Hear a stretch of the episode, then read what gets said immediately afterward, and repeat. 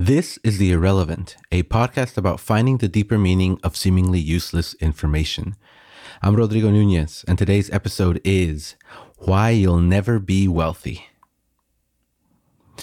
So, on today's episode, I want to talk a little bit about money. And let's talk about the title, because I'm sure there's a lot of Instagram un- entrepreneurs out there that are about to accuse me of being a sheep and not an alpha or whatever it is that they're saying recently.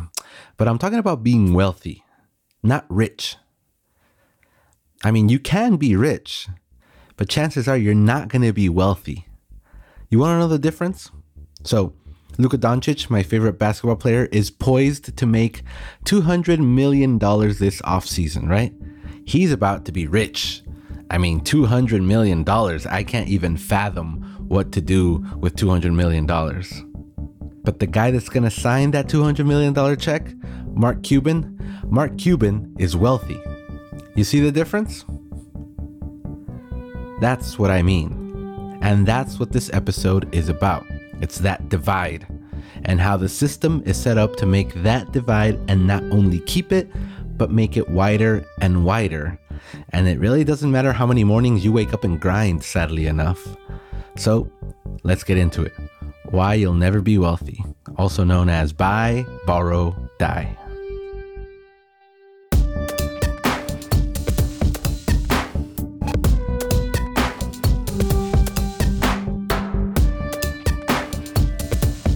Nobody likes taxes, right? I mean, not even the IRS likes taxes because the IRS hates working and taxes means work.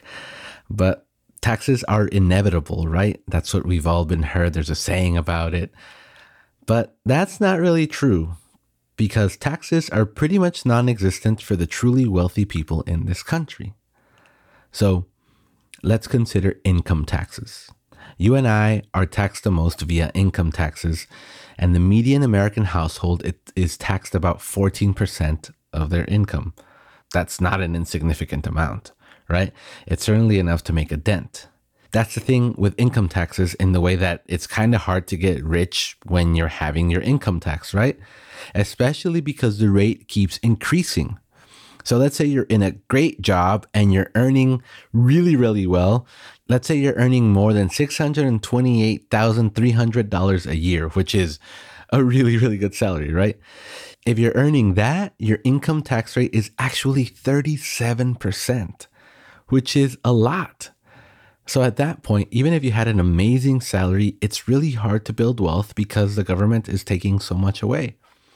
So at this point, you're going to be rich, you're going to be living okay, but you're not really going to be wealthy, right? Like you're not really going to be generationally wealthy. You're not going to be succession wealthy. You're not going to be own a Formula One team wealthy, right? So it's easy. In order to become really wealthy, you should probably find a way to stop paying income tax because the government taking away 37% of your income every year is certainly not going to get you there. So just do that. And that's actually what really wealthy people do.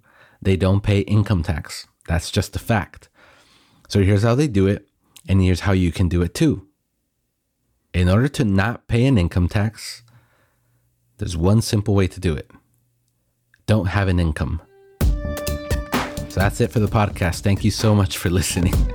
I'm just kidding. Anyway, that may seem like a very simple way to frame it, but it's really as simple as that.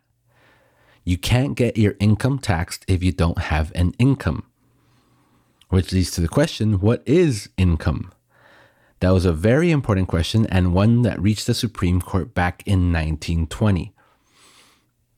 See, initially, the US Constitution didn't really allow the government to tax people directly, and it wasn't until the 16th Amendment was ratified in 1913 that that gave the government power to, quote, lay and collect taxes on incomes from whatever source derived, end quote. That's when the government started taxing income, and if you notice, it said from whatever source derived. However, just three years later, in 1916, a woman by the name of Myrtle Macomber was paid out dividends for her Standard Oil of California shares. And according to the new law, she owed taxes. However, the dividend had not come in cash. It had come in the form of an additional share for every two shares she already held. So she had these stocks, she got paid out dividends, but the payout was in more stock. And she got taxed for that. Macomber argued that this wasn't income, and she filed suit, and four years later, it reached the Supreme Court. So in 1920, the Supreme Court agreed with Myrtle Macomber and ruled that income was only derived from proceeds. So if the person didn't sell their assets, they couldn't be taxed. It doesn't matter how much gains the assets have if they're not realized or sold, meaning converted to cash, they can't be taxed. So Myrtle, when she got her dividends paid out in more stock, couldn't legally be taxed because she didn't make money like actual cash from it. So she didn't have an income from those dividends. You get it?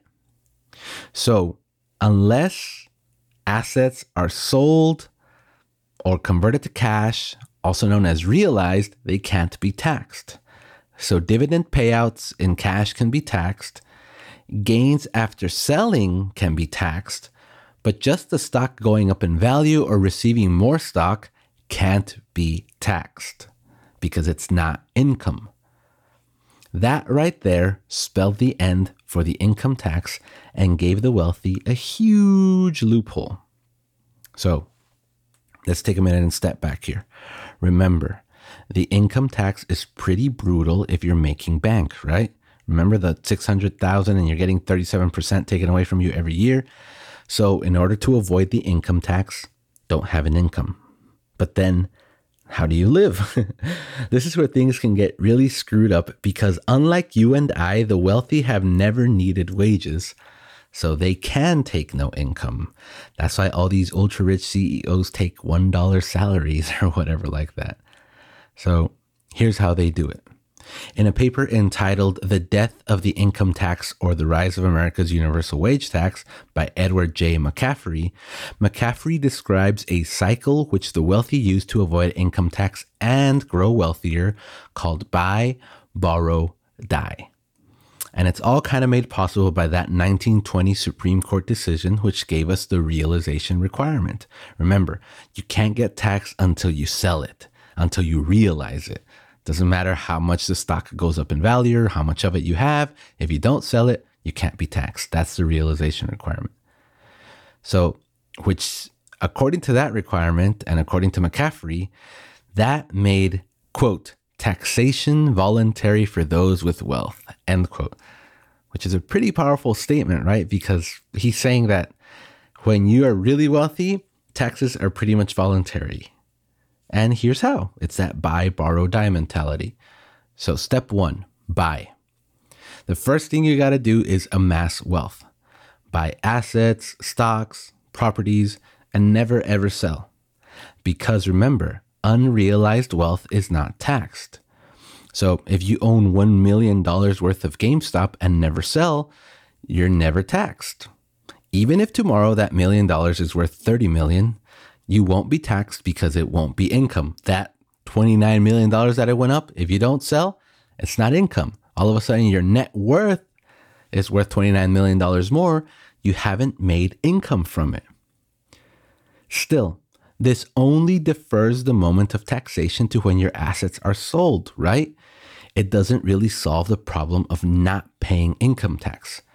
This is where the second step comes in. Step two borrow. So if you notice, in the first step, you buy and hold forever. You never sell. And that's cool to look at your account grow, but you can't spend any of that because as soon as you sell, you get taxed. So here's what you do instead you borrow money. When you borrow money, it's legally not income. And the wealthy borrow with their unrealized assets as collateral and thus monetize their assets without paying any tax whatsoever. And that's the difference between them and you and I. Because, I mean, what line of credit could you get from the bank? It's probably not enough to live on, right? And that's exactly what the wealthy do. I mean, that's exactly how former President Trump lived. He just borrowed against his assets, and that's why his tax returns were like Nothing. Or, for example, Oracle CEO Larry Ellison, who has a net worth of $106 billion. Those are his assets, unrealized, of course, all of his stock and everything. That guy, who's worth $106 billion, has a $10 billion line of credit. And those 10 billion are untaxed. Zero taxes because they're not income because of the obligation you have to repay a loan, it's not classified as income. And the interest rates that they get on these loans are way smaller than any income tax rate out there. So they're essentially totally untaxed. So this can go on and on and on and on. The wealthy can borrow against their significant wealth, live off the loan, invest back some of the money to repay the bank, and it never ends unless, of course, the person dies, which even the wealthy must inevitably do, which leads to step three die. So, the last chance the government has to collect taxes on someone is the estate tax, which is when someone dies, they'll pay a net wealth tax. However, before a wealthy person dies, they can, through accounting magic and trust of all kinds and philanthropic endeavors, and all of this is a gross oversimplification. The fact is that accountants exist precisely to do this kind of stuff. They can avoid the estate tax as well as handing over the unrealized assets as inheritance to their children, who then start the cycle all over again because they'll never ever need wages. And you know what the best part of all of this is? It's totally legal. The wealthy can borrow against the unrealized value of their assets and never ever pay income tax, make money out of nothing, and then before they die, hand over all those assets to their children, and they can do it over and over and over again. And they can live essentially tax free while you and I get taxed more and more the more we earn because the wealthy don't really have to earn anything. And it's how the system is set up. It's all perfectly legal. Is it right though? I personally don't think it is. There are proposals to address this, for example, a wealth tax, not an income tax. However, I highly doubt they'll come to fruition. And furthermore, that's not the point of this episode. The big point I want to drive here is that the system is set up so that you cannot get there. Because if you're listening to this, chances are you need a wage. You need an income. You can't afford to live off of lines of credit against your assets because that's mostly a generational thing. Even if you started investing like early on in your life, you probably don't have billions worth of assets that you can take out a $10 billion line of credit on, not, not even like a $200 million line of credit on it, right? Yet somehow along the road, the billionaires convince the masses that they're just like us. But just look at this example, they're not. And in fact, the things they do are some of the worst things that us normal people are told not to do with money. So, for example, one of the most famous financial advisors for normal people is this guy by the name of Dave Ramsey, right? He's on the radio, he has a podcast, he has a whole method or whatever, the, you know, the envelopes and cash and all this good stuff. And one of the things that he harps on over and over is don't have any debt. Well, the ultra wealthy literally live on debt. That's how they avoid having incomes. That's how they avoid paying taxes. Our rules don't apply to them. It's like they're on another planet because essentially they are. And it's an incredibly unreachable planet for us that need a wage. I mean, you're more likely to end up on Mars than to end up in a place where you can just not have a wage and live off of borrowing against your assets, right? And that's what I want you to understand, you that are listening to this. Stop glorifying and idolizing people who were born on third base and speak as if they hit a triple. Since 1920, the rules have been in their favor, and there's nothing you as an individual can hustle and grind to change that unless you're very lucky and manage to amass a ridiculous amount of wealth in a sudden windfall. But that's incredibly rare. And these ultra wealthy guys know that. For example, in an interview with How I Built This, Mark Cuban talks about how he became a billionaire. And they ask him, Do you think if you had to do it all over again that you could be a billionaire again? And he says, Probably not. I could be a millionaire because to be a millionaire just takes a lot of work and a lot of creativity, but to be a billionaire takes a ridiculous amount of luck. And the fact is, I got lucky. So even he knows that. And now his children get to benefit off of that, and their children, and their children, and their children, because that's how the system is set up. But not for us. And here's the other thing that bothers me about all of this thing it's stocks. The value of stocks is inherently ephemeral, it's not real. It's a figment of the collective imagination. It's made up. It's not a real thing. Because what does it mean to own shares? And where is that value derived from? Yet these ultra wealthy people have built their empires and kingdoms on that on something that has no real value, something that's as real as fairy dust. They can borrow against it and make real money come from it, and the rules don't apply to them like they do to you and me because they have billions and billions of this fake stuff. And if that doesn't blow your mind, I don't know anything else that will. And lastly, is there a way for us to do something about it? Not really. I mean, stop glorifying the rich. And as for everything else, until we can generate a movement that can change the ruling class to care about this and to care about normal people, nothing will change. So the first step is to know about it. The second step is to be angry about it. And the third step is to do something about it. So I'm hoping that by you hearing this, you at least fulfilled the first step and I don't really know what else to do after that. The only thing I can think of is to buy Bitcoin. I'm being serious. Buy Bitcoin.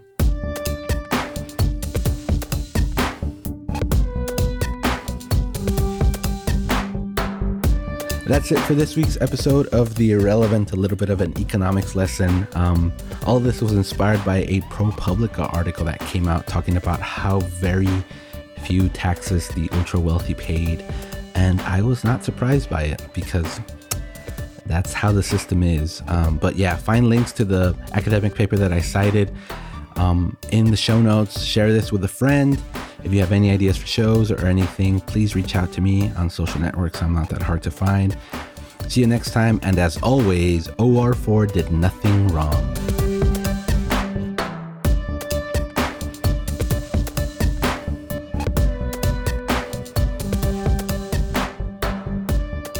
This is the Irrelevant Podcast Network. Thanks for listening.